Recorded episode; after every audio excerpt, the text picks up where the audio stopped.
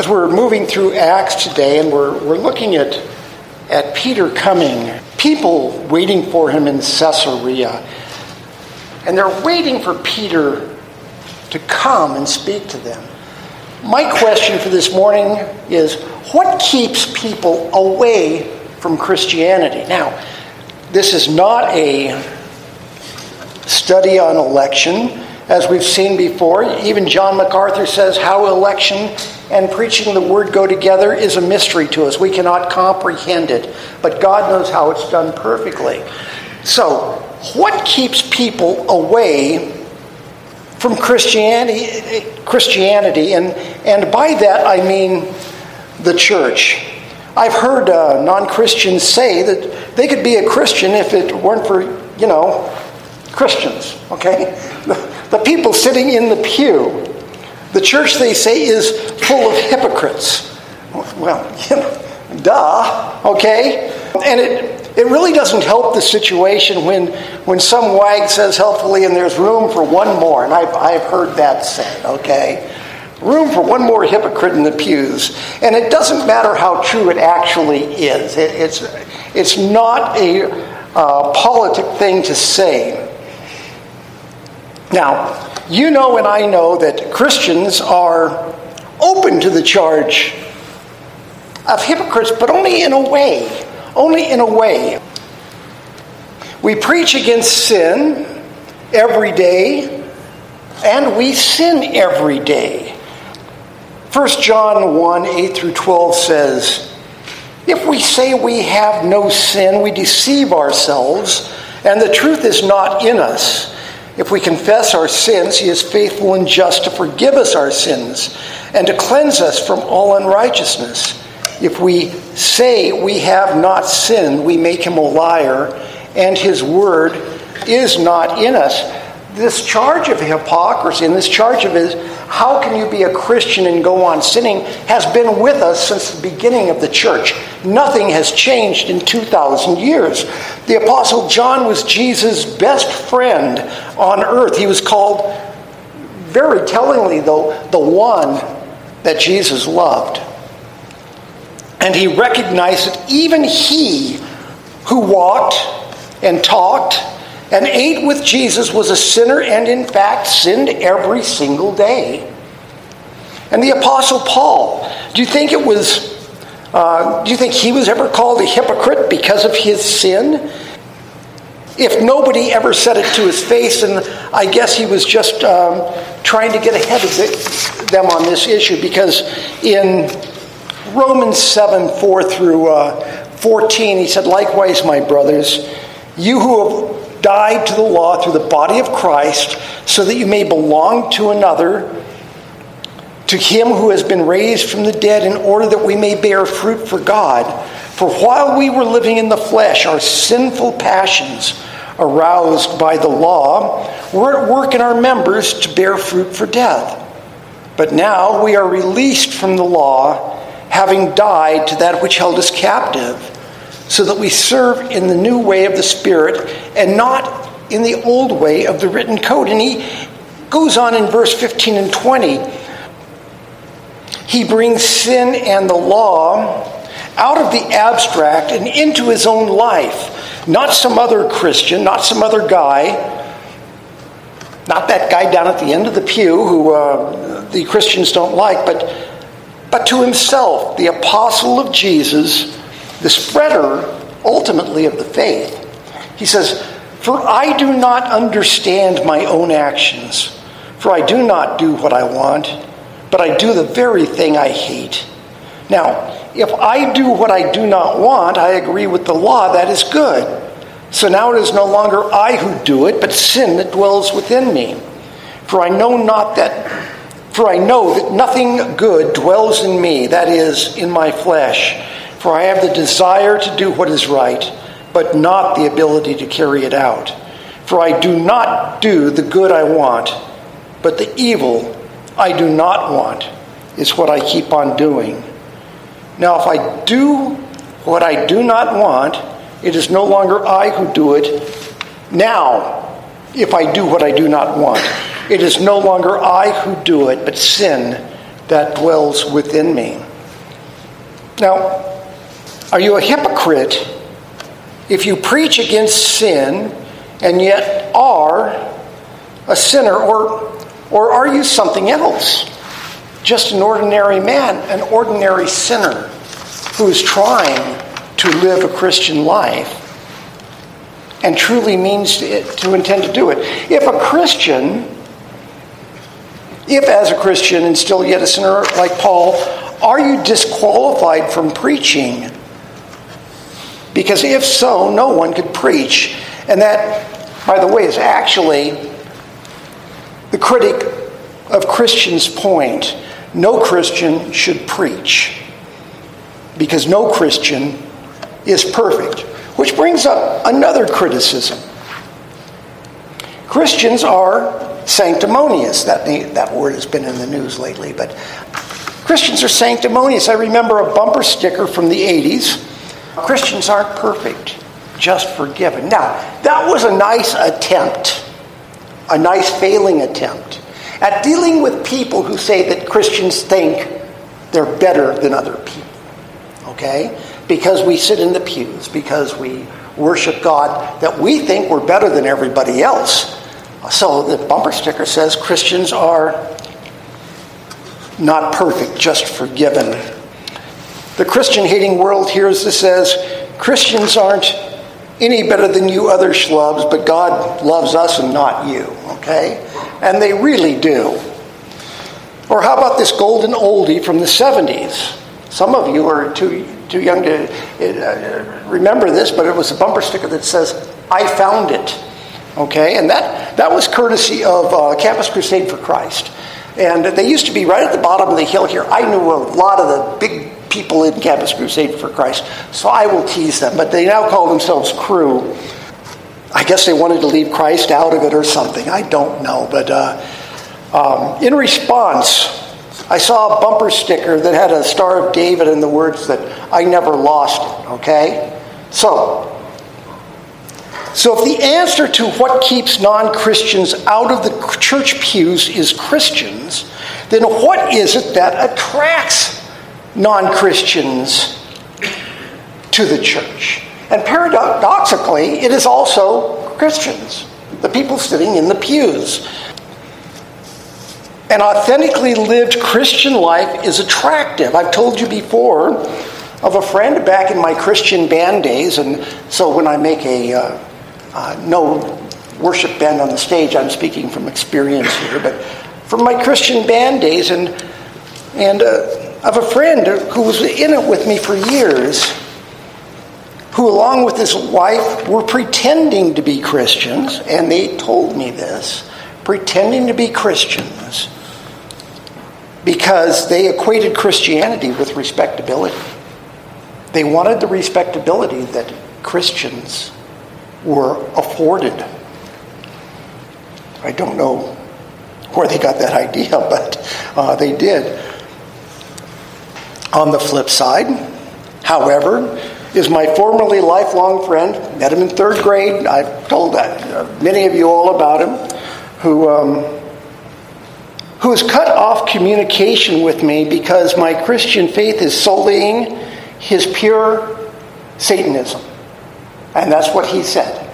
Um, he is a Satanist and a witch, and uh, he can't associate with me because, uh, because because I'm worse. Okay? Honestly. So we've got, it's been said that no one has ever crossed over to the other side of the street late at night when approached by a group of Christians just leaving a Bible study. Okay? That a truly lived Christian life is attractive people see what goes on in your life. And if you are living the truth, they often want a part of that. With that, let's look at the allure of a Christian life in, in oh, 36 AD, maybe 40 AD. We're not given the dates on this. I've looked at all of them and we're not positive what they are, but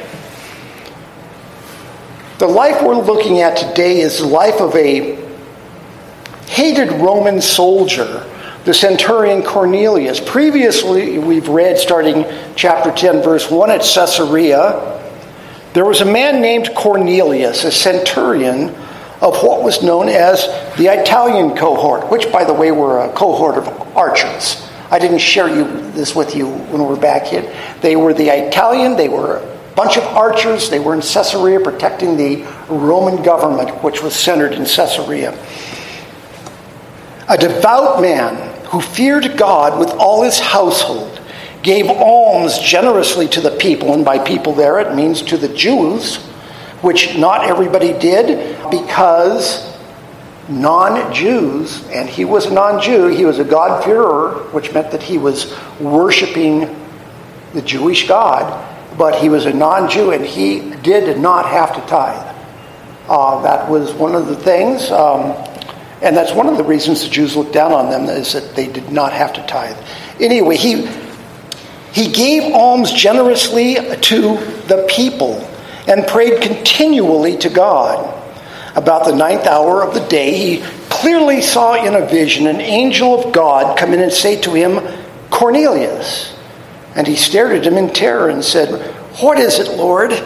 And he said to him, Your prayers and your alms have ascended as a memorial before God. And now send men to Joppa and bring one Simon who is called Peter.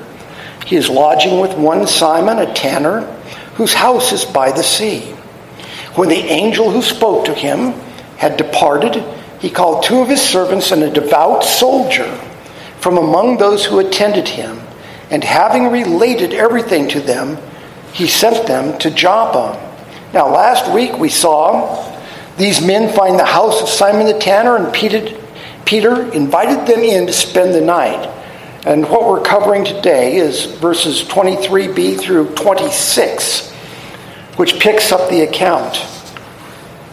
The next day, he, Peter, rose and went away with them, and some of the brothers from Joppa accompanied them. And on the following day, they entered Caesarea. Cornelius was expecting them and had called together his relatives and close friends. When Peter entered, Cornelius met him and fell down at his feet and worshipped him. But Peter lifted him up, saying, Stand up. I too am a man. And verse 27, which I'll read, goes on. And as he talked with him, he went in and found many persons gathered. But that last verse we'll cover in more depth next week. So, verse 23b says, The next day he rose and went with them, and some of the brothers from Joppa accompanied him. Next year's SCARB Pastors Conference is on the chapter, um, chapter 9 of the 1689 London Baptist Con- Confession, which is of free will. And I wish that we had just gone on and covered that because I am so sloppy on free will that I really am looking forward to this to get a better grasp on biblical free will, what it means and what it doesn't. Because in the uh, three and a half verses we're looking at today, both Peter and Cornelius show initiative beyond what the re- their respective visions from God had told them to do. Okay? God gave them both instructions, and they went beyond them. In Peter's in his vision, Peter is simply told to accompany the men Cornelius had sent back to, uh, back to Caesarea. Now, was Peter out acting outside of God's will? See, what Peter did was he took six men with him. Now, God didn't say to take six people from six believers from Joppa with him, but Peter went ahead and did that. And we'll see in the next chapter, in chapter 11, that it was important in God's plan that there were six other witnesses to what was about to transpire because of the import of what takes place in Cornelius' house, Peter's free will act would be shown to be within God's will. Verse 24 says, And on the following day they entered Caesarea. Cornelius was expecting them, and had called together his friends and close relatives. Now, God's vision to Peter had not said anything about administering the word to the relatives and close friends of Cornelius. Cornelius did that on his own. Cornelius had gathered his friends and relatives to hear the word from Peter by himself. Cornelius took the initiative, his free will, if you would, to include them. Was this outside of God's will? Well, we'll see in chapter 11 that this conversion of multiple Gentiles convinced the Jerusalem church that the, this provided, uh, that this proved that the outpouring of the Spirit on the greater Cornelius clan showed God's acceptance of the Gentiles in his plan. The fact that Cornelius had so many people there, and the fact that Peter had brought along six members of the uh, Joppa church to witness this, all furthers God's plans, even though God had not given that instruction. Verse 25 says, When Peter entered, Cornelius met him and fell down at his feet and worshiped him. And I would be, it would be safe to surmise that never in Peter's life had he been in this position before, okay? Peter was many things, okay? And, and Peter probably is my favorite apostle. I, I love Peter. He was brash, he was impetuous. He was a natural leader, they say, but, but given to dramatic gestures. I mean, think of the Garden of Gethsemane, you know, and he draws a sword and lops off the high priest's uh, um, servant's ear. I've seen a, in a commentary the observation that when Jesus called Simon as a disciple, and when he called him Peter, changing his name, which meant rock, he must have done it with a smile on his face to call Peter the rock. Okay? And they say that the language might back that up, that uh, it was not a joke so much as, as a little bit of teasing. Like I say, that detail is not in Scripture, but deduced from the word choices used, uh, because the fisherman Simon was anything but a rock. However, Peter's Savior knew that, that that's exactly what he would become in the future. But never had anyone bowed down to worship him. Peter lifted him up, saying, Stand up, I too am a man.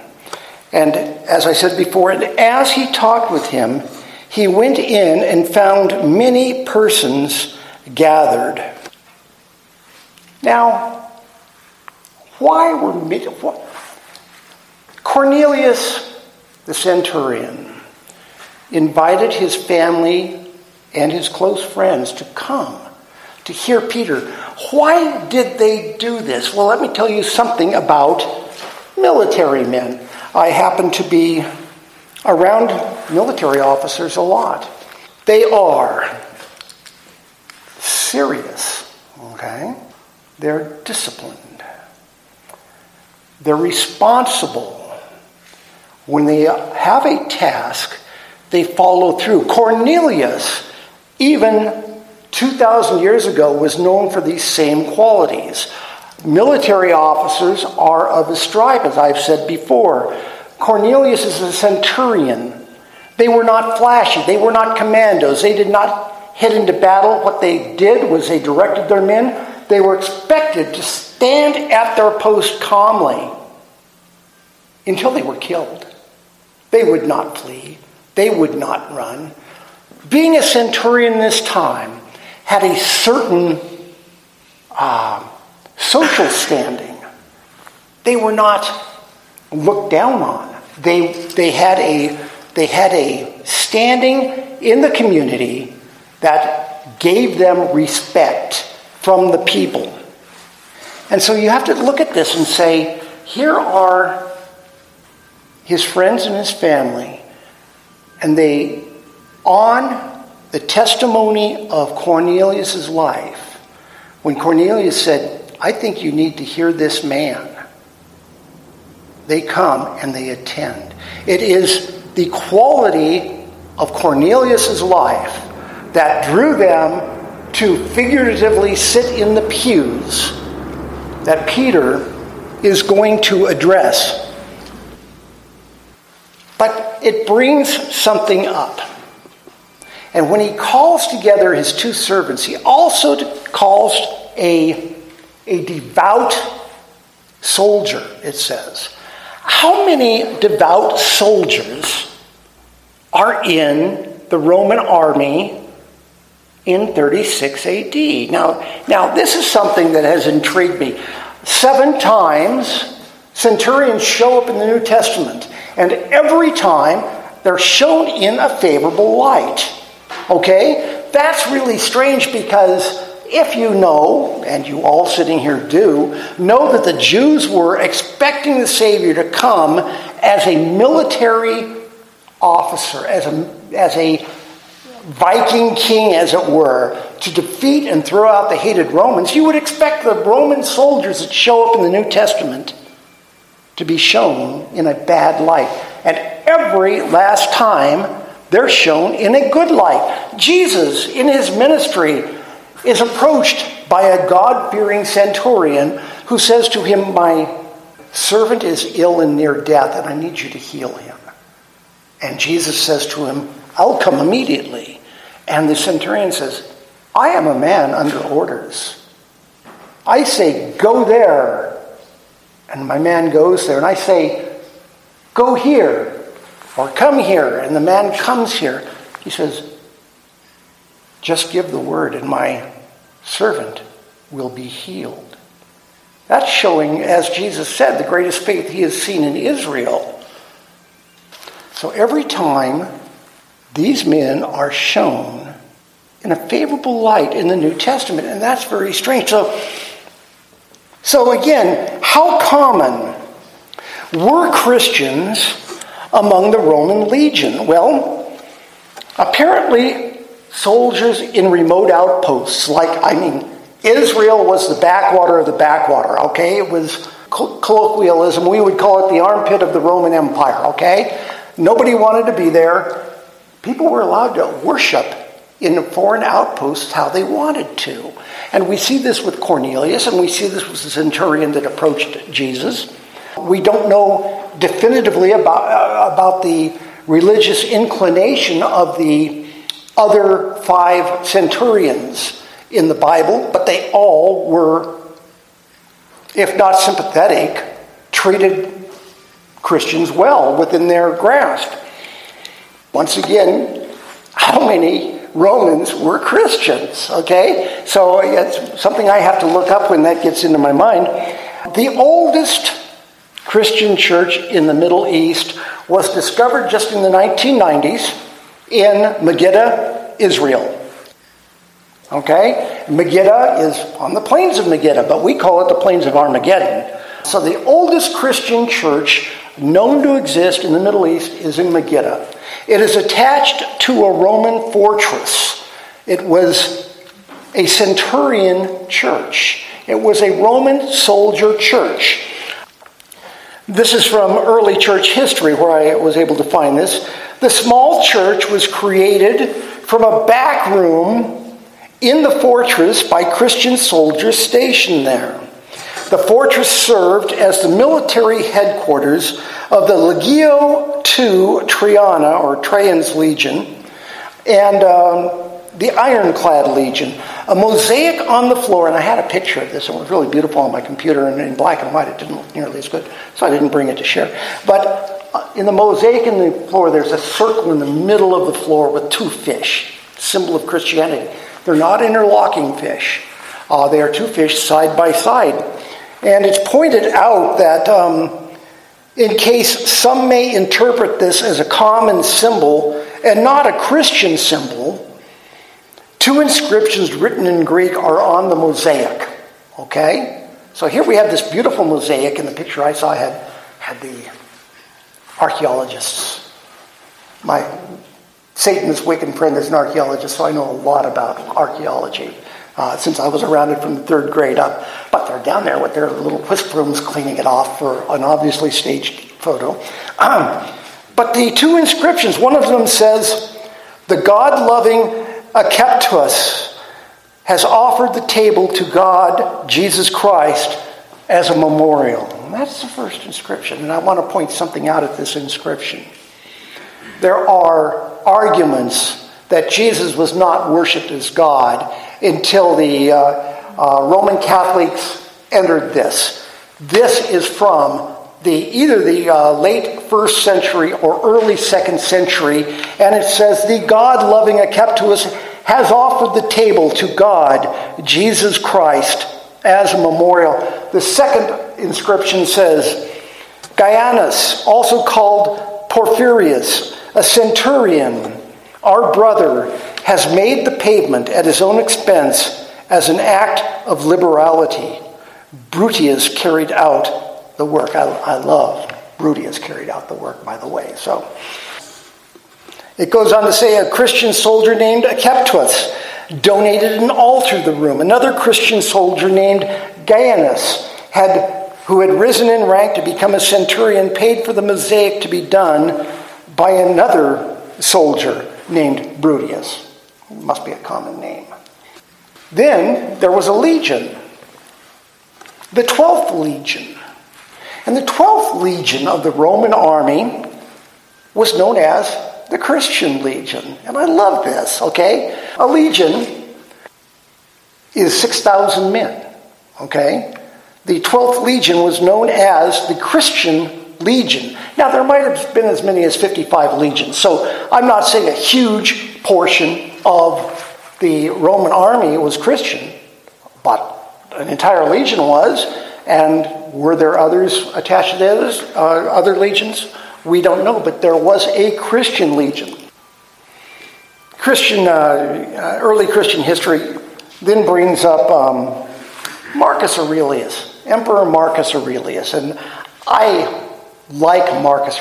Marcus Aurelius was the prototype of a philosopher king. He really, really tried to be a good Roman emperor. And that might sound like an oxymoron, but he was concerned with it. We homeschooled our kids, and when my oldest daughter was about 10, she had read all the books in the house, and she has the eyesight to prove it, you know, that she had gone through everything. And she said, Dad, I need something to read, you know. And so I reach up on my shelf and I pull down a, a volume of Plato, Epictetus, and Marcus Aurelius. And I said, Here, read this and give me a verbal report when you're done. And, you know, a day or two later, she read this whole volume. I said, Well, what do you think? And she said, Well, Dad, Plato was a pagan. She said, Really? Really? A pagan? Okay, Plato's a pagan. She said, Epictetus was a nut. And I, I, I like this verbal report, okay? So far I'm giving it an eight.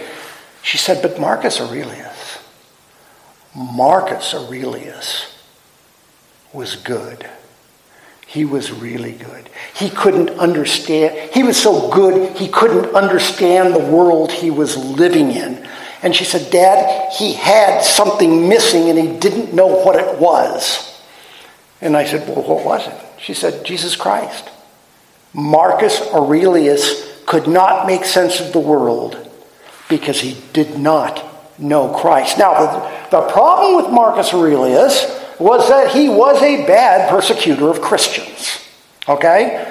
Uh, and nothing I ever see says that he changed his opinion because there were better emperors before Marcus Aurelius towards Christians, and there were worse after.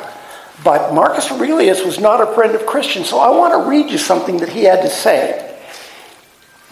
In 174, Marcus Aurelius was stranded in Germany without his legions, his personal legions, and he was surrounded by German fighters.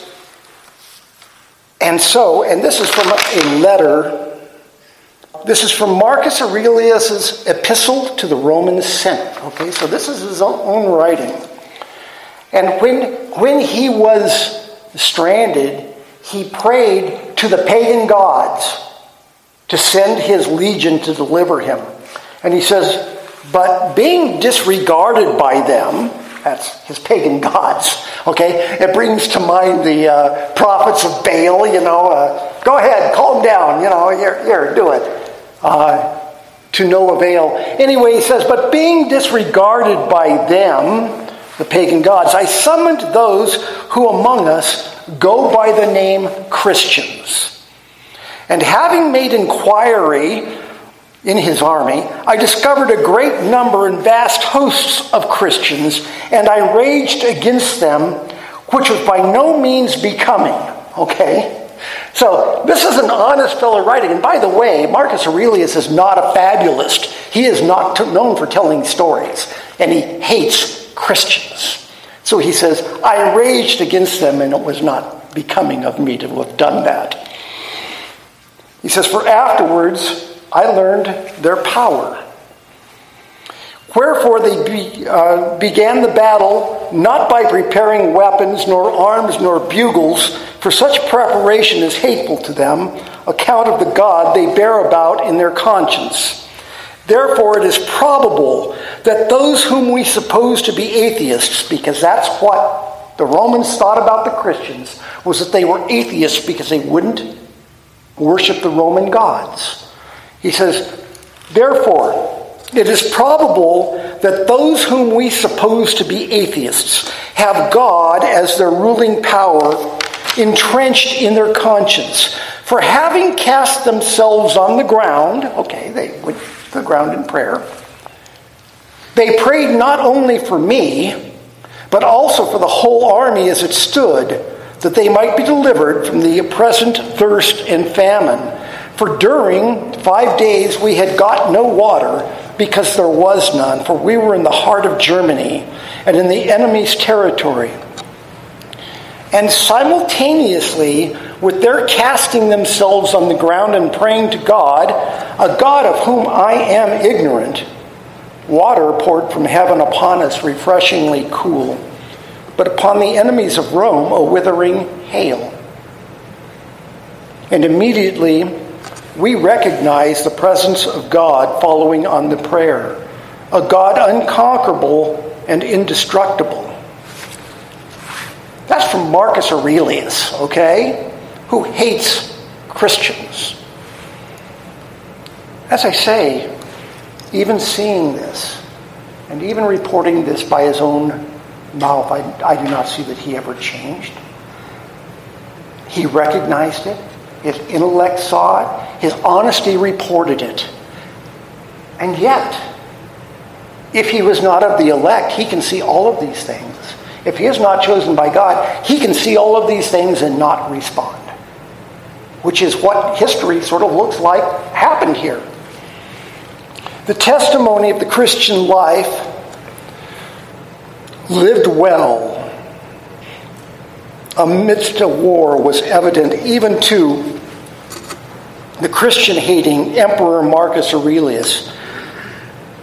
I point this out because history notes it from an antagonistic viewpoint, and you know I really like these sources that are coming from antagonistic viewpoints. The, the Roman census um, as I pointed out, you know, we're always told that the Jews rejected Jesus. Well, 95% of the Jews disappeared from the Roman Empire in 200 years. There is no report on what happened to them, as I've said before. They did not suffer from Roman persecution. In fact, they pushed the, the Christians out of the synagogues in AD 105 because Christians were causing trouble for them. They did not emigrate to any other port area. They didn't die of disease. What happened to 95% of the Jews in the Roman Empire? Because the Romans' own census shows that they disappeared. There were no more. What happened? Well, we suppose 95% of the Jews became Christian. I love these things from the standpoint not of Christian historians, though I trust them more than even our Jewish historians like Josephus. I trust the Christians more because they were dealing in God's truth. But I preach this history like the history of the, of the Jews because it intrigues me and it builds me up in understanding of how God works his kingdom in the ever, everyday events of the world. Because a lot of things confuse me. I'm a simple man, but a lot of things confuse me. And seeing what has gone on in the past helps me to understand these things. As we look at our world today and cannot understand how God can allow abominations to continue, just leave it at that. We can look to the past to, uh, to entirely inexplicable and unbelievable ways that He has worked His will through the ages. God alone has truly free will, and He uses that constantly for our salvation. And we see, we see in the lives of, of hated Romans, we see in the lives of the Christians were despised above all. Everybody hated the Christians. And yet, God has held his plan together down through the ages, despite or because of persecutions. It's just amazing. And the history that comes out and the testimony of the ages doesn't make me a believer, but it helps me understand a little bit more. Let's close in prayer. Lord, I thank you that you sent Peter to, to Caesarea. I'm thankful that you have, for 4,000 years, said you were going to be the Savior of all nations, that all nations would come to you. Lord, because I'm one of those nations, and my family is one of those nations, and everyone here is part of one of those nations. Lord, I, I thank you that you have called us to worship you. I, have call, I thank you that you have called us to use our minds in your worship, to try to understand things that we don't truly understand. How election and preaching and free will and missionary work all work hand in hand. I still don't have it, but you do. And that is all that is really important to me that you have got it under control.